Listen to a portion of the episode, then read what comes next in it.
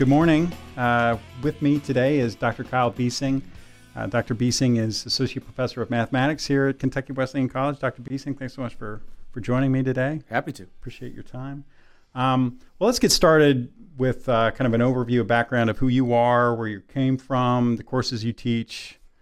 Sure. So uh, I'm a relative native to the area. I grew up in um, the Evansville area, uh, and um, whenever it was time to, you know, to have a real job, mm. you know, not just a, being in graduate school, uh, we wanted to move back to the area. And when Kentucky Wesleyan opened up, it was um, it was a great fit because I had a very like personal rea- uh, relationship with my faculty and undergrad, and that really shaped my desire of what I wanted to do hmm. uh, as a faculty member. Um, and so, whenever I visited Wesleyan and saw the react the re- relationships that faculty had with students, um, that was a big draw to me. So I've been here since 2015. Um, and since 2016, I've been the program coordinator for mathematics. And math is kind of a, a fun anomaly in the sciences in that we have specially specialty topics that we study, but in teaching undergrad courses, we're generalist. And so in chemistry, if you're an organic chemist, you just teach organic chemistry. If you're a botanist in biology, that's generally what you teach. Uh, but in mathematics, we can teach anything. Um, and so uh, that's fun for me because each time new courses come around, uh, the other math professors and I can figure out what we want to teach that time, and we can teach that. So we always have new courses that we're teaching to stay fresh and to stay up to date in all the different areas of mathematics. And so it's nice to not be siloed into only certain courses. Mm-hmm. So the uh, you know obviously the mathematics major is uh, you know something uh, you know, long standing here at the college.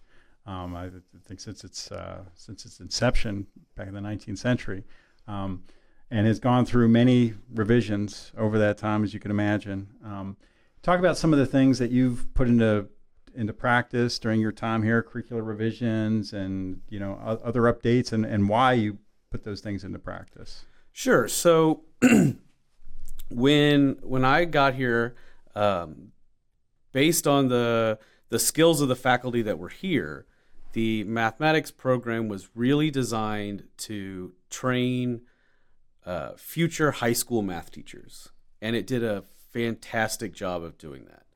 But there weren't really students that were interested in pursuing different avenues with math. Mm.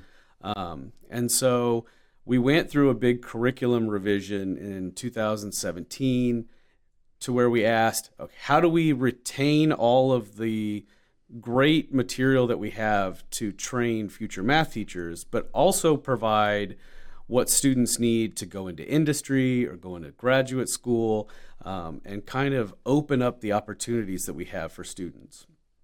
And so, with that, we did a big curriculum redesign, added some new courses, changed some different elective pathways um, to provide more um, flexibility in the major, um, and so we we've moved into having uh, a majority of our students are now non-education majors. We're trying to balance that back out the other way, but we've seen a variety of students who have gone to graduate school, who've gone into business, and who have gone into education.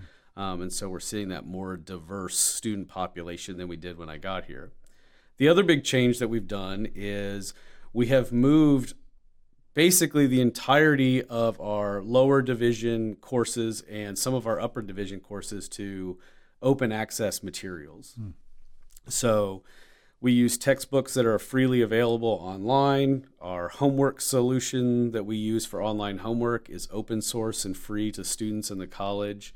Um, and so we've really pushed hard to eliminate one of those barriers of entry for students for these courses where they show up on the first day and they have all the materials that they need to no cost to them um, right off the bat. Uh, so that they can be fully prepared to be successful on day one. Mm. Um, and that has been uh, a major undertaking that we've done over the past several years. Yeah, so a lot of things working at the same time, uh, but towards those similar ends of this kind of broad uh, sort of preparation for for various things. Because you talk about uh, how the individual courses fit within the curriculum to prepare students for industry and for you know jobs in say actuarial science, for instance, or uh, you know in statistics, broadly speaking. Right. So we have we have a probability and statistics sequence. Um, the probability class is required of all of our majors, mm-hmm. but if there's an interest in going into any kind of analysis field or data uh, uh, evaluation, then they can take an additional statistics class.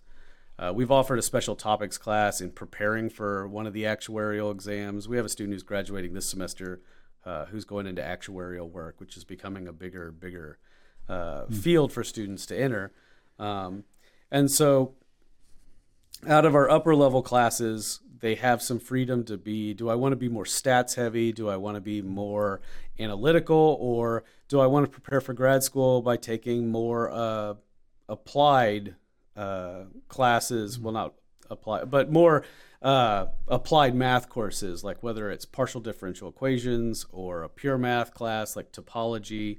Um, these are classes that grad schools are starting to expect undergrads to have that they didn't necessarily have in the past. So whenever I went to grad school, I never had a topology class, um, and they kind of expected that I had. Mm-hmm. Um, and so that was one of the big struggles that I have. And my undergrad institution has since added that class to the undergrad curriculum, and so part of it was adding that to make sure that we were prepared for students who want to go that route. Mm-hmm. Um, and so a lot of it has been just making sure that we have the offerings on the books to when students say, I want to do this with math, we're ready to provide them with what they need to be successful. And I, I, think this is an interesting point, and one that you know I think uh, you know people outside of higher education aren't necessarily familiar with is that the sort of curricular adaptation process that, that takes place regularly. You know, to keep up with uh, with current trends and demands in the in the workforce, uh, in industry, off you know with with graduate school in particular. So, how do you stay informed, number one, uh, on recent and uh, emerging developments? And then, what kind of things are you, are you looking at in the future? And how can you adapt the curriculum even further to, to keep pace?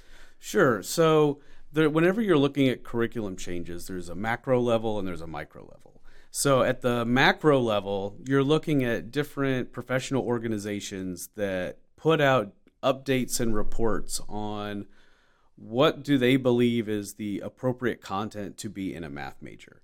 Um, and that is shifting based on where research is going, where jobs are going, um, mathematical biology, uh, numerical chemistry, uh, numerical physics. These are things that weren't as big, you know, 20, 30 years ago that are now becoming hot areas of research. And there's different classes that you need to be prepared for those. Mm um, than you would for other fields. And so there's some macro changes that happen about what courses you offer.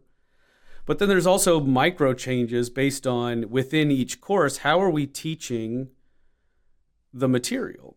And so, what you saw with a lot of parents who are frustrated with Common Core changes to the K through 12 curriculum were changes to deal with the fact that whenever we were going to school, one of the things that I always heard in my math classes were, well, you're not always going to have a calculator with you, right? So you have to be good at doing mm-hmm. arithmetic. Mm-hmm. Well, we, we now always have calculators with us. They're in our pockets, right? We mm-hmm. have a, a computer more powerful than what the space shuttle in our pockets. And so we don't need to know a, how to be fast with computations anymore mm. because we can do that on a calculator. But what we do need to know is what do we plug into that calculator? Mm we have to have an understanding of what addition, subtraction, multiplication, and division mean so we know what to put in the calculator. That's why our generation struggled so much with word problems, mm was because we were taught computation, mm not conceptual understanding. Mm-hmm. Um, and we're even seeing that in like calculus. There's software out there that's freely available that can do the computations involved in calculus now. And so there's discussions going on about do we need to teach our students to do these calculations the mm. same way we used to, or do we need to be focusing more on conceptually what are we doing here mm. to where mm. we empower students to be able to convert real world problems that they see into the right math. Mm. And then we can give the math to the software, right? That's still a very valid skill that still requires an understanding of the material, but not in the exact same way. So, do we adjust how we teach that material to focus more on calculations, or do we focus on how to set up different models and how to model the real world using these ideas? Well, and so that you know, there's an interesting kind of shift in how we, you know, the sort of uh, machine learning, big data set kind of shift, and the reticence of, uh, you know, people to, uh, you know, give themselves completely over to the black box of, you know, you know, good information in, and you expect to be able to, to use what comes out. Um, and there is, you know, there is, uh, you know, a growing dependence on those big data sets, and that, um, you know, the, um, and so the, the, the conception, the overall sort of the, the, what you're trying to do with math, it makes sense, and that leads me to uh, another question about sort of uh, the creative impulse in mathematics, and something that I think is one of the, the sort of the, the biggest differentiator between uh, secondary mathematics education and, and college and, and, and post college uh, mathematical um, education, which is that the, the creativity and the exploration. Um, could you talk a little bit about, about that for, for people that don't necessarily equate mathematics with creativity? Sure. Uh, I mean, I didn't associate mathematics with creativity until college, um, because up through um, you know your high school education and even for most people's college math career, it's still very black and white. It's still very here's a problem. There's one right answer, and everybody should get the same answer. Once you get past that those kind of computational courses, you start to discover the world of you know, higher mathematics is about logic and understanding and conclusions that follow from a set of given assumptions. And so whenever you talk about mathematical proofs, that's you know, that side of mathematics is about we have a logical framework that we operate in and we use that to say this is how we know these things are true and these things are not true. Now, does that mean that I can play fast and loose with some famous theorems, like that I can just change Pythagoras Pythagorean theorem if that's not what I want it to say? No. But if you look at the Pythagorean theorem and you Google like proof of the Pythagorean theorem, there's hundreds of different proofs for the Pythagorean theorem.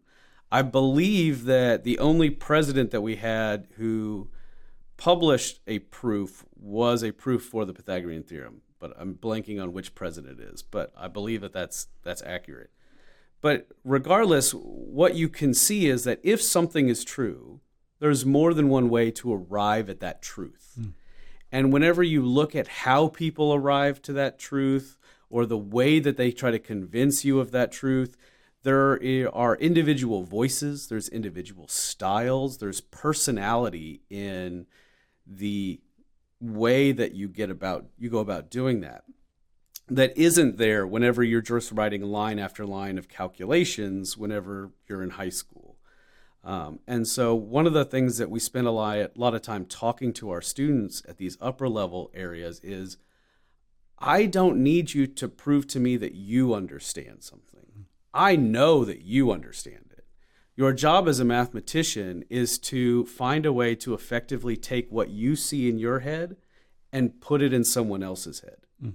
If you know that something is true, that doesn't do anything unless you can convince other people that it's also true. Mm. And so you move from this idea of writing to show my teacher that I understand to writing to share understanding with people mm. who don't and you're writing to increase their knowledge instead of verifying that you also have the knowledge that they have. And it's a struggle for some of our students to deal with because they're they, they're used to skipping steps. They're used to just being like, I'm just showing you that I know the pathway. Right.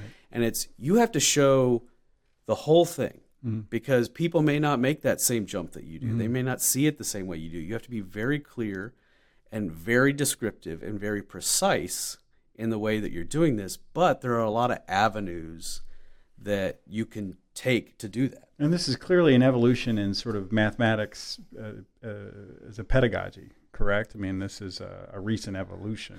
Well, this idea of of having of how we write proofs is is the same as it's been forever. But the way that that we're empowering students mm-hmm. to do on their own right. through active learning, through student led design of courses, that's a relatively modern adjustment in how we're teaching classes. Um, there's a big push with active learning and inquiry based learning to say students are going to learn math by doing math. Mm. So let's put them in the front. Let's put them in the driver's seat and have them do the work and present the work to each other to get used to this idea of convincing others of their ideas. Mm. And as a faculty member, it's great because I'm really there as a moderator. Mm. I'm really there to offer suggestions and guidance and clarification, but I get to just see where the students want to go. And that means that the same class with the same things that they're supposed to do can look very different mm. from year to year. And it mm. keeps my job fun and mm-hmm. entertaining. Mm-hmm. Um, but you have to be on all the time. Right. You you don't get you don't get to prep for the questions that are going right. to get asked ahead of time. Right. Uh, so you may not know the answer, and so it's also good for students to to see their professor say, you know what, I don't know. It's a higher order understanding. Yeah, I'm gonna to, I'm gonna go think about it. Right. Tonight, and I'll, I'll come back to you on our next class, and we'll talk about it again. And they get to see that hmm. real, mm. um, the real process mm. of creating and understanding new information instead of thinking of the professor as this bastion of knowledge who right. never has questions about anything. That's a reorientation for these students, mm-hmm. right? As they're coming from a, you know, most secondary mathematics environments, um, you know, uh, staying true to a, you know, chapters in a book and moving through sort of mechanically. Um, and then when they get to, to college, to re-understand, to, to understand the, the, the creative sort of impulse um, I have to almost in the same breath talk about. Uh, ask you to talk about math phobia, um, which is something I think keeps a lot of students out of math to begin with, and so um, they never get to this point where they can, you know, sort of explore their their creative impulses and, and see math as a conduit to that. So, you know, what, what's the easiest and best way for us as educators to, you know, guide students past their their phobias, their hangups about math, mathematics education? Well, one of the things that I always do in a lot of my gen ed classes where I'm working with students who this may be their only or their last experience with math is try to frame the learning of math in the same way that we frame the learning of any other skill. Mm. We've pigeonholed math as this thing where you can either do it or you can't. And it's not up to you about which category you fall into. And just like with anything else, there are people who are going to do it easier or quicker, right? If, you know, I imagine that if LeBron James and I started to learn basketball at the same time, he's going to get better at it than I am at a faster rate. But does that mean that I can't learn mm. and enjoy the game of basketball? Mm-hmm. No. Mm-hmm. And so I talk to students about think about how you've learned any skill that you have, whether you're a musician or an athlete, and think about the idea of did you listen to someone explain how to play your instrument or play your sport and then you watched some people play that instrument or or play that sport and then go home and be like well i know how to play this instrument now or i'm ready to to start for the pro team in my in my state. No like you sat down and you had to practice right? And that's the same thing with math right? You don't learn math by listening to someone talk and watching them do it and think that you're supposed to be able to do it. Mm you have to practice. And so uh, a lot of times I, I like to use the, na- the acronym in class of math where it says mistakes allow thinking to happen, mm. right? That whenever we get something wrong, we shouldn't internalize that as a negative. We'd be like, oh, this is a chance for me to figure out what I need to do next time. Mm. And so the department has been uh, big on this idea of productive or effective struggle. Um, a lot of us are having students write at the end of the semester and giving credit for their explanation of how I pr- productively struggled in this class. What was a topic that I didn't get right away? And, and but I eventually got it. And what did you do to move between those two, to help them explore the idea that I was able to do this. I just had to practice. I just had to do um, the same thing, you know, over and over again that I do with any other skill that I want to acquire. And so we we hope to give students that impression that yeah, I know you may have had some bad experiences in the past, and I know that you feel like you aren't good at this, but it doesn't have to be that way. And just this year, we added a new course called Discovering Mathematics, which is a gen ed course for students who don't need any other math. And instead of spending a whole semester building on one topic that builds on another and builds on another, and it's very constructive, it's a set of modules about just different mm-hmm. interesting ideas mm-hmm. that don't require a lot of prior knowledge that mm-hmm. they can just investigate. Mm. And so, uh, Dr. Christina Starkey, who's new to KWC, uh, has been building this course out this year, and the feedback that she is getting from students has been fantastic. The very first module that they do is on cryptography, and they write secret codes and decode secret codes, and they get a a lot. Of, it's a lot of fun.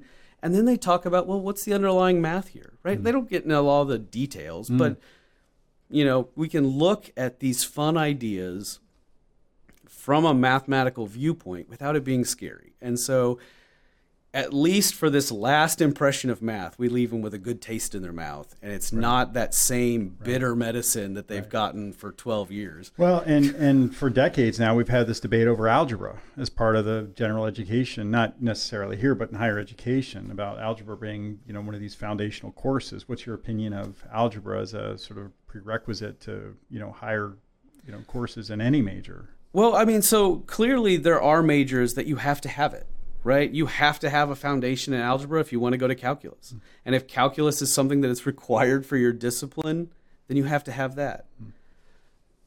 Necessarily, does every major need you to understand how algebra works? Maybe not, right? And so that's why we're trying to also adopt these variety of gen ed courses and saying, like, look, there are still going to be students who have to develop these skills because the work that they're going to do later requires that knowledge. Right.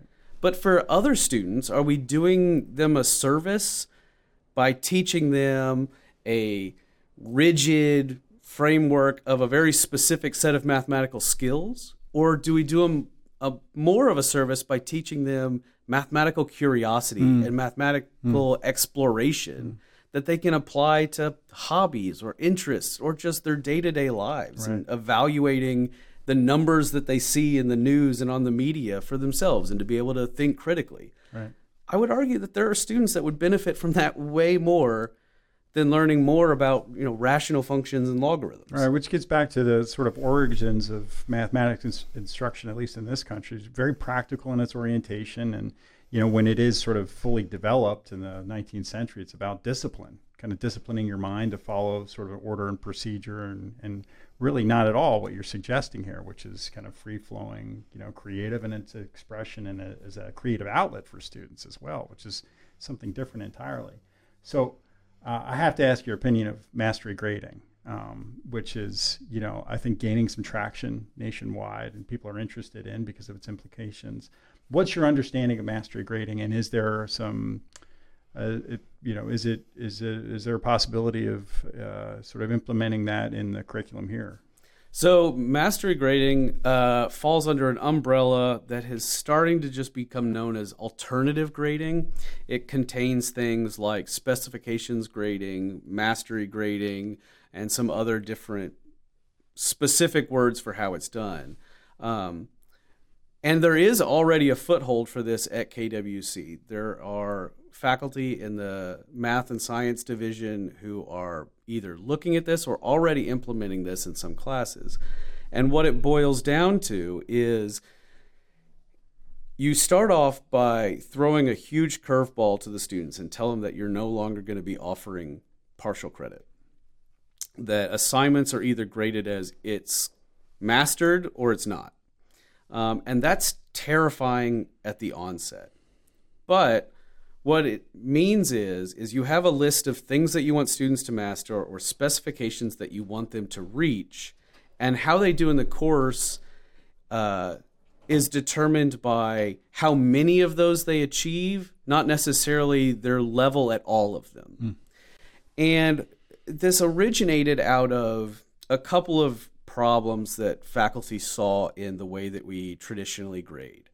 Traditionally, grading sets up a conflict between the instructor and the student, right? The student is trying to earn points, the instructor is trying to take points away.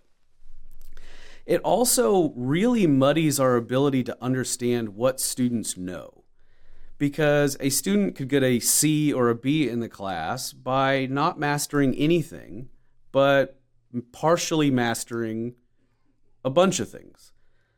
You know, getting that C or that B through partial credit alone. It also could be that they've completely mastered some aspect of the course and really haven't mastered other things. And we can't tell those students apart from that grade. What mastery grading does, or any of these alternative gradings, it says, look, you can't skate by on partial credit anymore.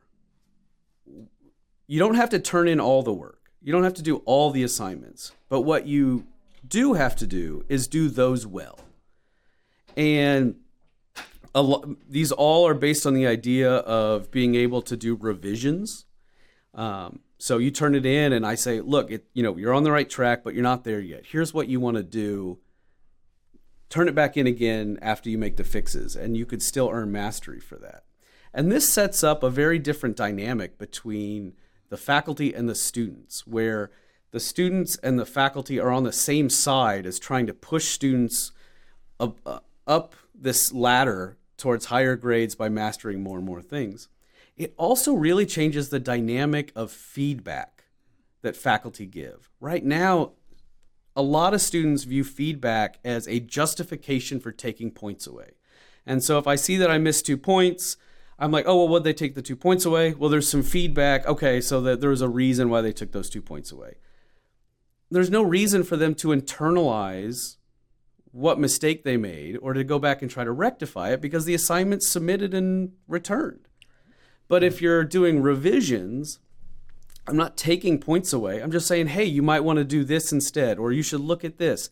And then students have a reason to internalize that feedback and to make corrections and to practice the skill until they develop mastery. Right. And so what you see is you see courses that are designed where if you master this many of the objectives, that's a C, this many is a B, and this many is an A.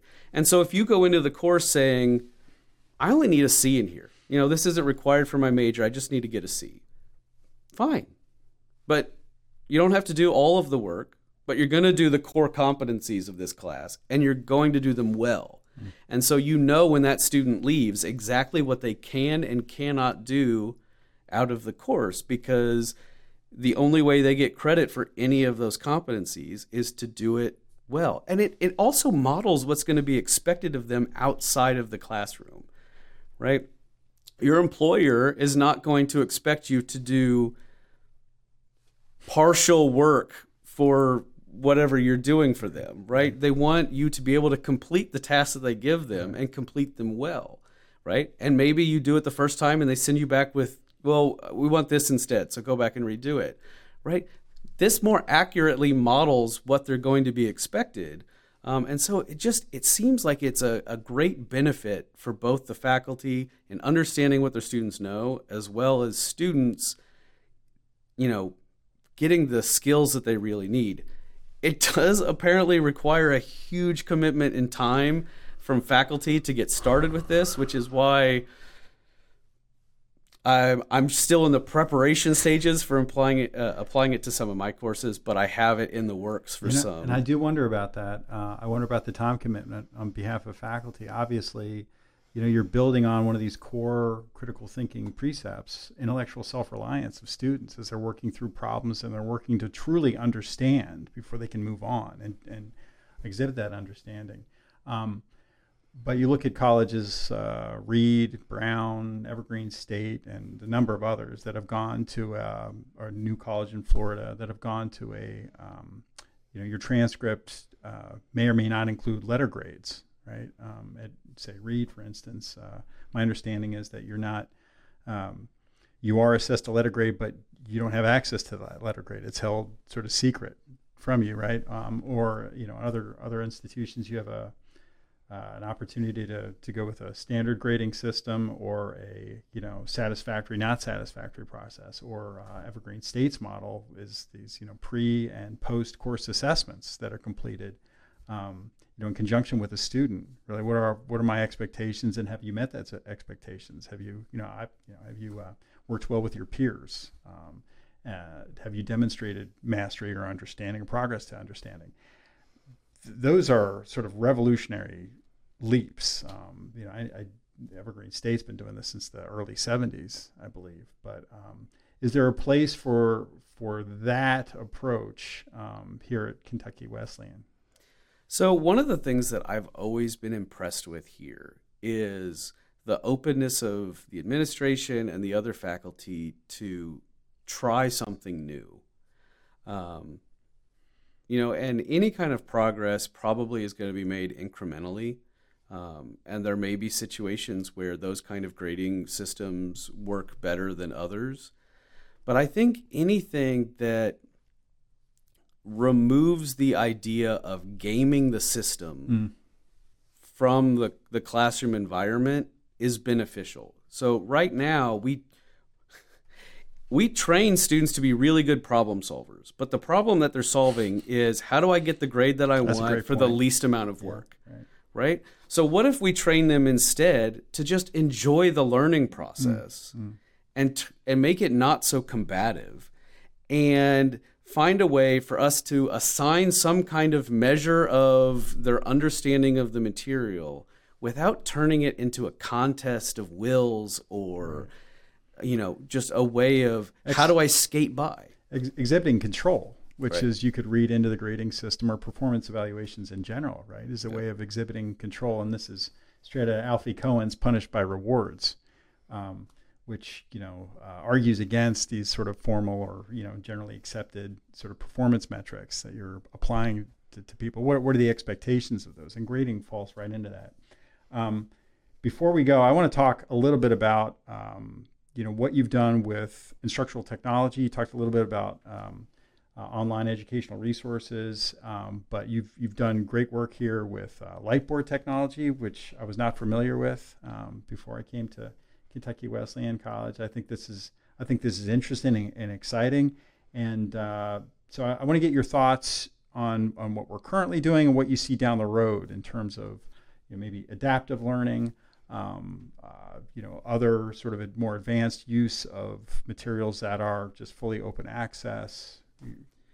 Yeah, I think especially in math, there's a big push to make as much stuff available for free as we can. And I'm hoping and I'm seeing more disciplines kind of adopting that. And I, I hope that that's kind of where the future goes. Um, and so, with the case of the Lightboard here, um, if you're not familiar, uh, you know the uh, Lightboard allows you to make better online videos for students to where you get to face the camera instead of recording someone at a board. Um, and a lot of those are really cost prohibitive for schools of our size. And so myself and another faculty member, we developed uh, a model for for building one on on the cheap, uh, and uh, we were able to do that with a budget that is easily accessible for these small schools. And I've been to multiple conferences and, mm. and presented this kind of strategy um, to a lot of interest because it, it makes producing out of the classroom material much easier. And so uh, the class that I piloted on was our general education probability and statistics class. And it allowed me to flip the classroom. Uh, there's lots of different varieties for what that means, but it gave me a chance to record introductory lectures or lessons that are just 10, 7 to 10 minutes for each of my classes. And it gives you a chance to offload the tedious definitions and basic ideas for students to do before they come to class. And what it does is it opens up class time for discussion, for questions, for mm-hmm. um, interactive activities. Um, and I've seen a lot of enjoyment from that. And I think it's a proof of concept for what we can do to be able to quickly and efficiently generate materials that can be posted online, either for our students or for just the community mm-hmm. in general, to mm-hmm. just show that, you know, Wesleyan is here for the community and we want to just make the community that we're in better. Mm-hmm. And if you want to go further than that, then come to campus. Right. And, you know, interact with, you know, other students and, and go in depth in these classes. But we're not trying to be an ivory tower that is separate from our surroundings. And I think the more that we can move in that direction uh, to just put out content, mm. to empower, you know, faculty to do what they're doing already in great ways, to do that in more mediums and to, to get a bigger reach is fantastic. And um, I think, you know, things like putting out podcasts and putting out these videos just enable that that mission. Right and you have to say something about, uh, and we're going to link into the descriptions to your uh, your rap videos. Your, so how did those come about? Number one. So uh, it's rap video. I, am oh. still I'm still a one hit wonder. Okay. Uh, but so uh, I'm typically the kind of faculty member that sacrifices my self dignity and reputation uh, for engagement in the classroom. Okay. Um, and so whenever I was making these videos, I put a little gag at the beginning of each one just to, you know, get students to wake up before we start talking about math. Mm-hmm. And I had this idea that I was going to just write like a couple of lines, like I was going to, um, like do a rap, and then be like, no, I'm not doing this, and then going mm. on with the the right. video. Um, probably sh- I'm tenured now. Uh, I had a lot of meetings that day, right. and so I just had like my notebook with me, yeah. and from meeting to meeting, I was just kind of sketching like different sure. lyrics, yeah. uh, and I realized at the end of the day that I had like a whole verse, and yeah. so I uh, I sucked it up and I found some freely available background music on YouTube and and recorded it and uh, the professor I share a wall with that day was treated to a live performance and but you know every year when you know that video comes around in the in the course it gets shared around the school um, and I get you know people who are interested in in what is going on in this class that wouldn't normally be. Well, and you you know extending the community of learners, right? I mean, to the you know obviously the mathematics community in general, but but uh, Owensboro, Daviess County, extending the reach of it. Are there any more videos planned or in progress? I mean, I always have ideas for these things, but right now the the math program's kind of switching gears a little bit, and we're working on putting together a, a, repertoire of active learning activities and uh, exercises for K through 12 curriculum and the higher ed that we can post as a repository mm-hmm. um, for anybody to download and, and hopefully partner with some of the local schools to, to try to make their classrooms more active without having to ask them to develop new ideas. Mm-hmm. Um, and so we're currently recruiting students to start building those out. Um, and maybe that'll yield some fun videos. Uh, but uh, you know, and you've been very active in the community. I want to you know compliment you for that. Um, obviously, as you're out in schools and you know promoting mathematics, number one, but but also overseeing the sort of the mathematics education of of uh, secondary teachers out there as well, setting up courses and and delivering content like this is certainly part of it. So. Um, well, uh, that brings us to the conclusion of another episode of the James Couzens Show. I want to thank my guest, Dr. Kyle Biesing, for joining me today. Uh, Kyle, any concluding thoughts or any aphorisms, platitudes? Just there ain't no party like a math party, right? God bless you. all right. Thank you all.